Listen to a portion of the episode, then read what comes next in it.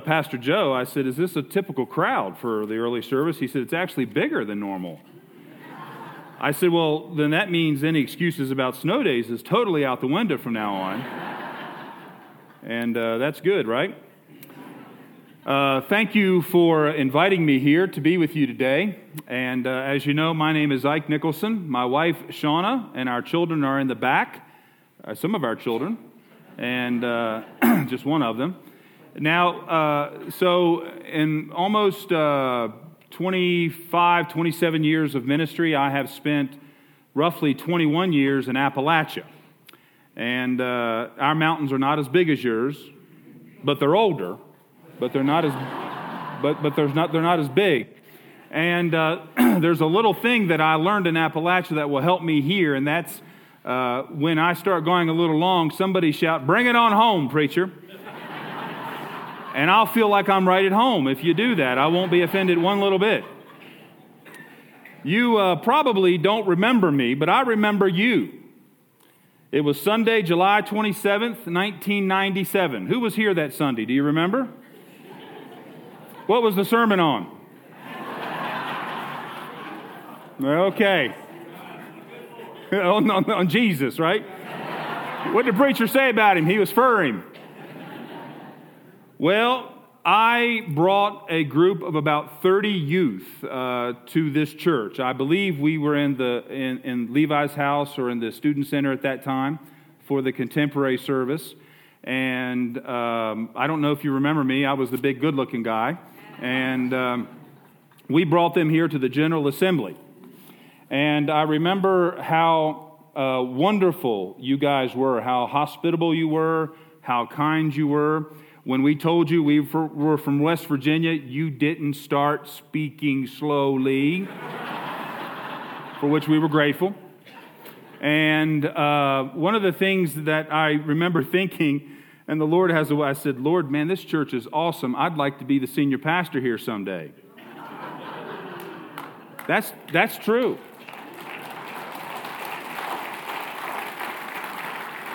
I guess we find that out with Tuesday night, Sean. So, but it is an honor to be here.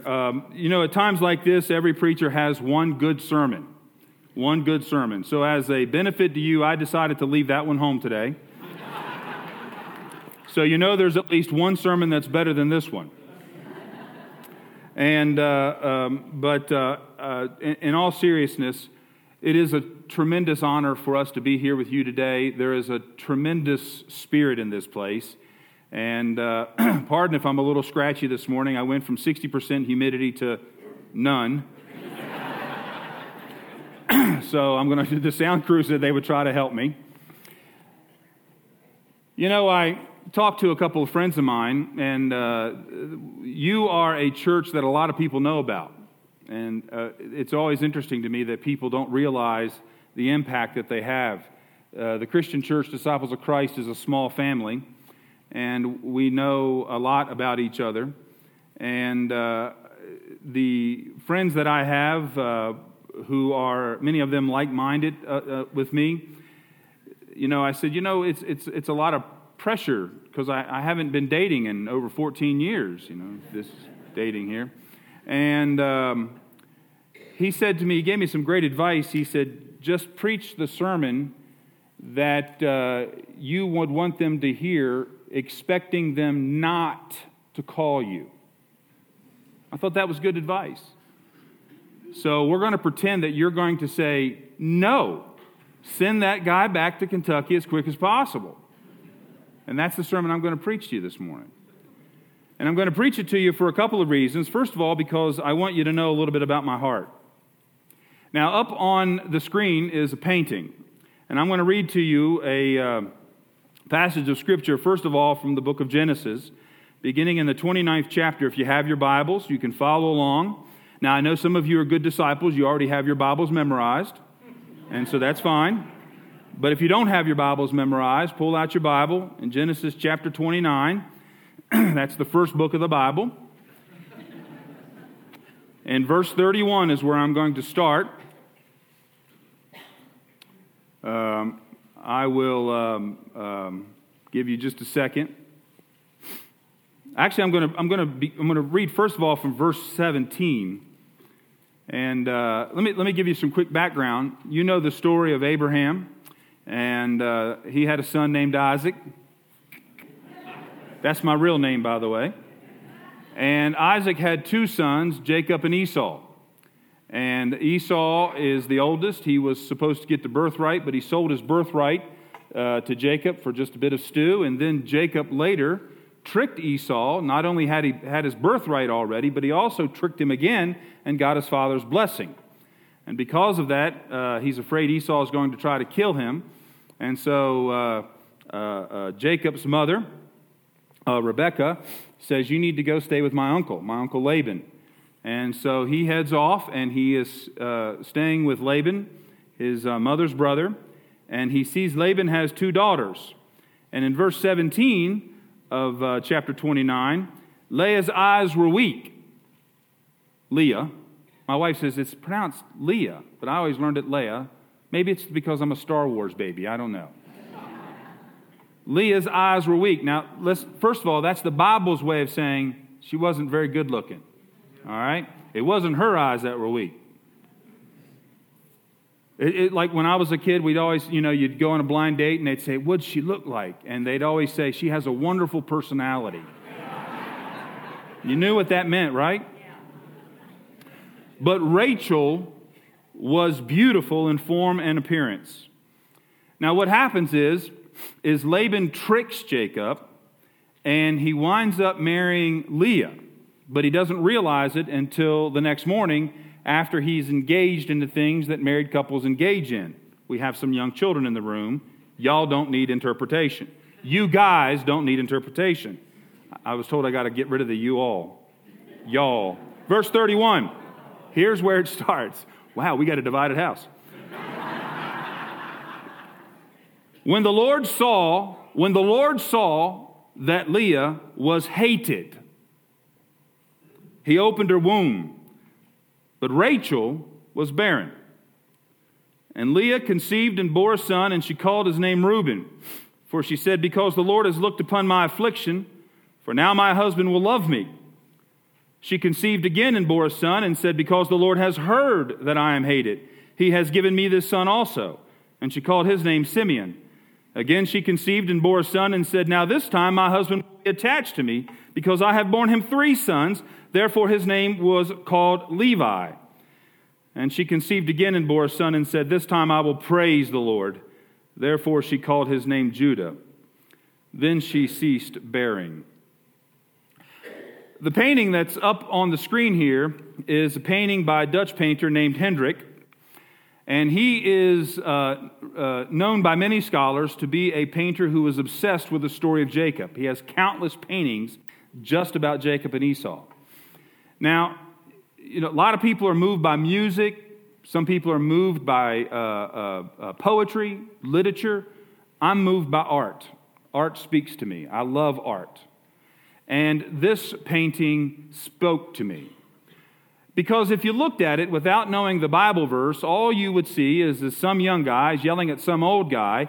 And although you can't see it really well, and that's intentional on the artist, it's not the projection team's fault, there's a woman in the background peeking around the corner, and then there's a woman that has a glow on her face. Now, when you look at this painting, you just see this boring picture of a bunch of people in a kitchen. But if I were to tell you that the title of this painting is "Jacob Reproaches Laban," then you would know that this scene is about Jacob going to his uncle Laban and saying, "Why did you trick me into marrying your oldest, eyes who are weakest daughter?" And one of the things that we do when we read the Bible, especially those of us who've grown up in Sunday school, is we learn that Jacob is supposed to be the hero of the story. But Hendrik interprets this story much differently. As a matter of fact, Jacob, who's in the red, he's clouded by darkness. His uncle Laban has a look of disgust on his face, but the woman Leah has that beautiful glow. And if you look at it real carefully, there's actually an aura that comes out from behind her head and surrounds her face. She's the heroine of this story, according to Hendrik, the painter of this. She's the one who is the good and great one. Now, let me tell you what. Sometimes the Bible is just reflective of everyday life. Do you not find it strange, ladies, that Jacob thought that she was so undesirable, so much so that the Bible says that he hated her, but somehow he was able to have 4 children with her? Does that strike you as unusual? And what's powerful about this story is that she has 4 sons. And each of these sons is a mirror. She is a Christ figure, if you will. She is a precursor of what Christ will mean to the world, because she has these 4 sons, 2 of which are a part of the lineage of Jesus. Levi and Judah both are connected to Joseph and to Mary, the parents of Jesus. And she names these children names that reflect not so much what is, but what she desires. She says to those who will listen to her, Reuben is the name I'm going to give the first child because God saw me. He saw that I'm hated. Maybe my husband will love me now. He doesn't love her. The second child comes along and she says, I'm going to name this one Simeon, which means to hear, because God has heard my heart. Maybe my husband will love me now. He doesn't love her. She has a third child, and she names this child Levi, which means attached or to be connected to. That's what the name means. It's not by accident that Levi becomes the patriarch of the priests who connect the people of God to God. Maybe because God has been attached to me, maybe now my husband will be attached to me. But he still hates her. And then she has a fourth child. And in the midst of her husband's rejection of her, she says, I'm going to name this child Judah, which means praise. Now this, if you will, is a precursor to what the New Testament will teach us. So I want you to put your finger or your marker there, and I want you to go to 1 John chapter 3, verse 16. Now, this is the epistles of John, not the Gospel of John. Now, everybody knows John 3:16, right? For God so loved the world that he gave his only begotten son. I learned it in King James. That's my mother required me to do that when I was a kid. That whosoever believeth in me shall not perish but have everlasting life.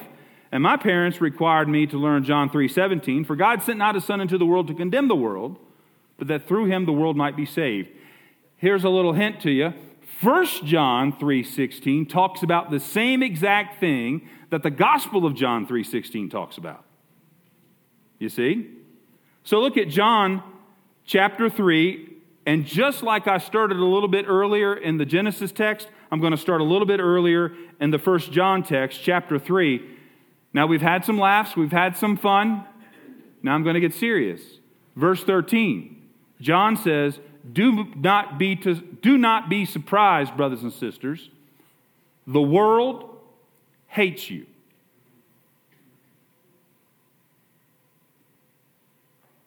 The world hates you. Now, this is a tough lesson to hear, isn't it? There's been significant studies that have been done over the years about Christians in the church and the attitude that the world has about church has decreased significantly over the past couple of decades. As a matter of fact, one of the things that most of the studies have in common is that the world sees churches, that is Christians, as people who are judgmental, people who are only concerned about rules, concerned about things that I should do and should not do, and at the same time, we seem to be self-congratulatory about ourselves, about how righteous we are, how we are in and everyone is out. And John, as he pens this letter, begins to get to the heart of probably where most of us are when we think about this. Because if the truth is known, most of us are blissfully ignorant of what the reputation that we carry has with the world. So let me ask you this. I was at the last Monday night football game of the old Cleveland Browns. The old, Pastor Joe, I got to use some sports for you if no one else. And there was a guy that sat next to me, and the whole first half, he used all kinds of eloquent language. At halftime, there was a lull in the crowd, and he looked at me and said, "What's your name?" And my name's Ike. "Really, what do you do for a living?" Oh, no. I said, "I'm in sales." He said, "Which company?" I said, "The largest on planet Earth." No, actually, I said, "I'm a pastor." And he went, "Oh, I'm going to go get a hot dog and a beer, Coke." He never came back for the second half. And I was a young preacher that time, and I realized you got to be real careful when you meet somebody for the first time and you tell them that you're a pastor or you tell them that you're a Christian, because I dare say that most of us probably don't use that term as the first thing that we talk about when we want to introduce.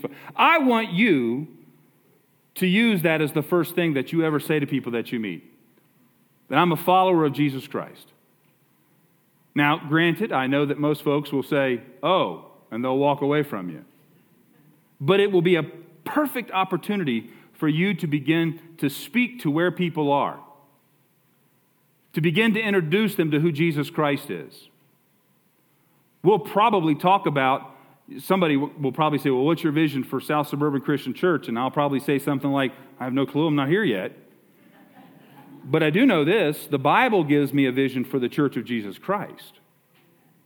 And the Bible says that the Church of Jesus Christ is to be about preaching, teaching, and healing. And that in pretty much every congregation throughout the United States that is leading the charge to building the kingdom of God, those are essential things in their identity. And yet, you know, the truth is that I wonder if the fact that so many people dislike Christians is because there's some truth that we are judgmental. But do you know that when the judge says you're not guilty, that's also a judgment too, you see? And so in that sense, we are not judgmental.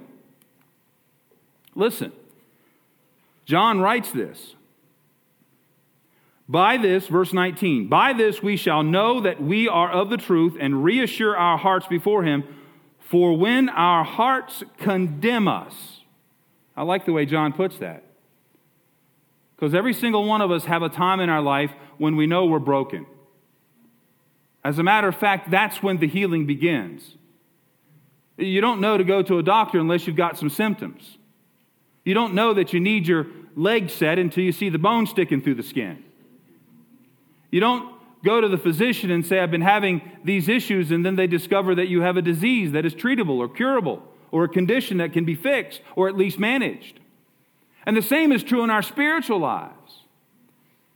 Our hearts do condemn us because the Bible says is that given the choice between light and darkness, we human beings always prefer to run to the darkness, not to the light. Why? Because the light's painful. Even though the light is liberating, even though the light is healing, the light is painful. Because it reveals to us who we are. Because we're really good at judging everyone else based on what they do and expecting everyone else to judge us based on our intentions, aren't we? Our hearts condemn us, but John doesn't stop there. And see, that's where most of the world stops. That's even where most Christians stop. Because John says that even when our hearts condemn us, God is greater than our hearts. He knows everything. Just like Leah, God sees who we are. Listen, there's three parts to every single one of us. There's the private, the personal, and the public. Okay? The public is what you want me to see and what you want everybody else in this room to see.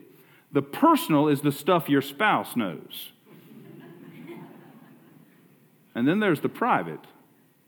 And unfortunately, oftentimes, the private parts of us are even the parts we ourselves don't even want to look at. It goes a long way. It begins to open the womb so Christ can clean it when we say, I am broken. I do stand condemned. I am a gossip. I do struggle with loving my neighbor. I do have jealousy. I have placed the acquisition of the American dream on the throne of my heart rather than Jesus Christ. But God is greater than all of those things. And God loves us, and this is important. This is, I think, distinctive. God loves, and I'll be personal, that way you can't get mad at me, I don't think. I'm sure somebody can get mad at me. God loves me not because Ike Nicholson is so wonderful. God loves me because Jesus Christ steps in front of me, and it is the righteousness of Jesus Christ that God sees. You see, I cling to the hope of Jesus Christ and Him alone. It is His righteousness. It is His obedience. It is His blessing. It is His victory over sin and death that I claim as my own. I don't earn my way to God's love. God doesn't love me because I'm lovable. God loves me because God is God. God sees our condition. And the one entity in all of the universe that you can be honest with, it's God. God knows who you are. When I'm in prayer, and it's taken years to get this way, when I'm in prayer, I just simply confess the things that I know. Lord, let's be real here. Lord, South Suburban Christian Church is a bigger church than I already serve. Just a little bit bigger. They certainly have a better-looking congregation. Bring it on home, preacher.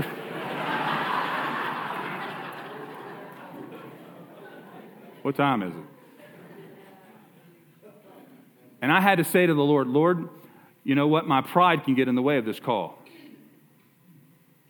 So I need to make sure that my pride stays out of it. It's important to be honest with yourself.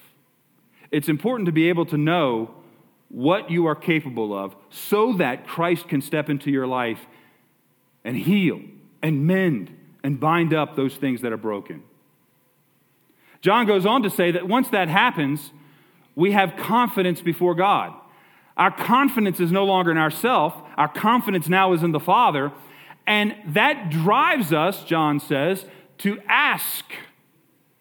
I put it in brackets, to pray.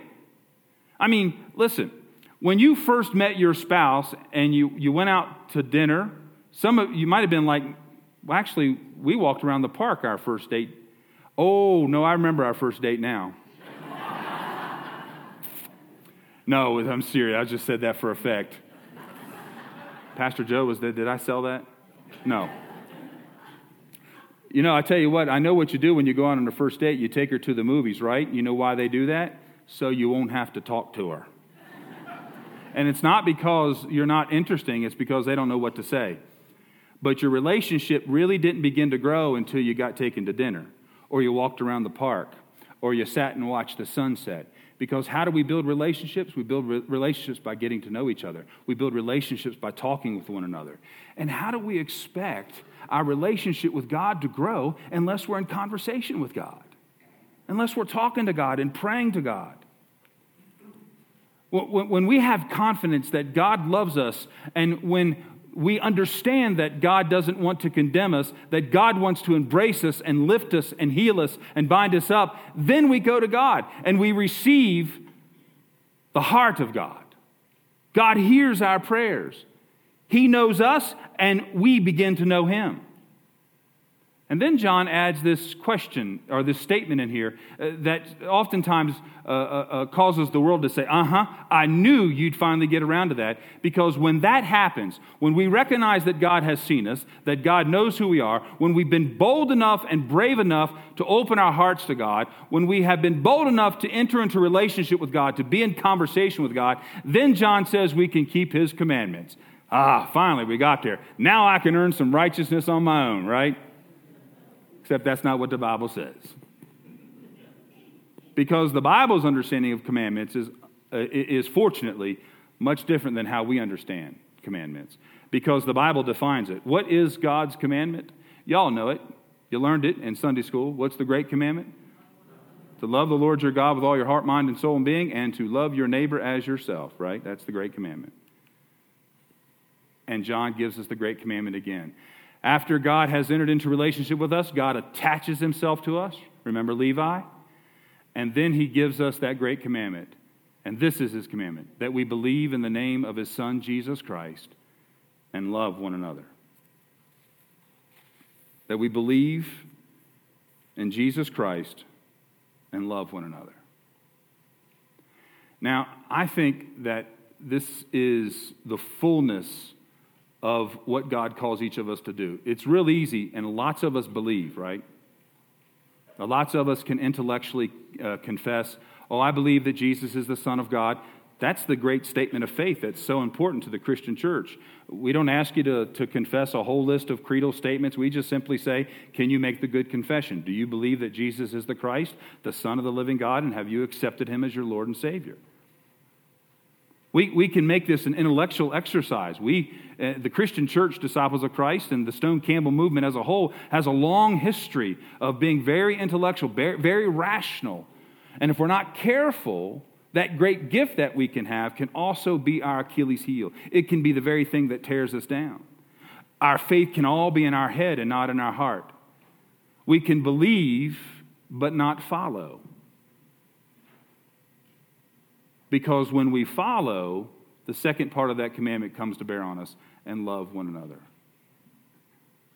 What does it mean to love somebody? I have 3 kids. I'm an old dad. Most of my friends are graduating their children. Some of them are going to their daughters' weddings. I'm still putting diapers on mine. Actually, my wife does the diapering.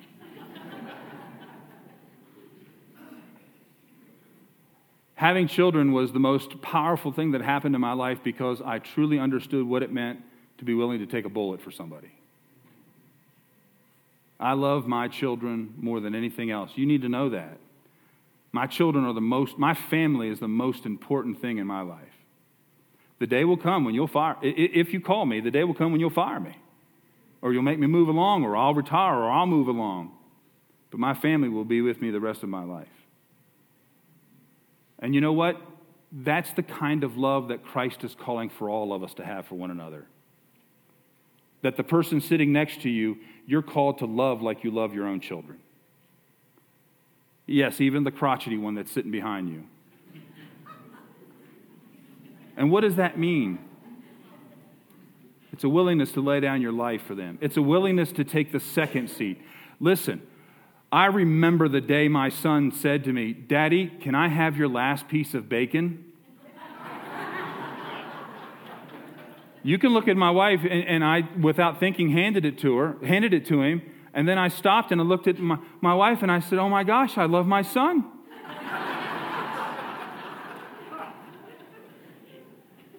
Because loving one another means taking the back seat so that others are honored. Loving someone means taking the seat of inconvenience so that they can be convenienced. Loving people who will come into this building, coming looking for the name of Jesus Christ, a willingness to put aside anything that makes us comfortable or sets us at ease in order to invite the stranger in, to invite the non-believer to consider the love that God has for them through Jesus Christ. That's what it means to love.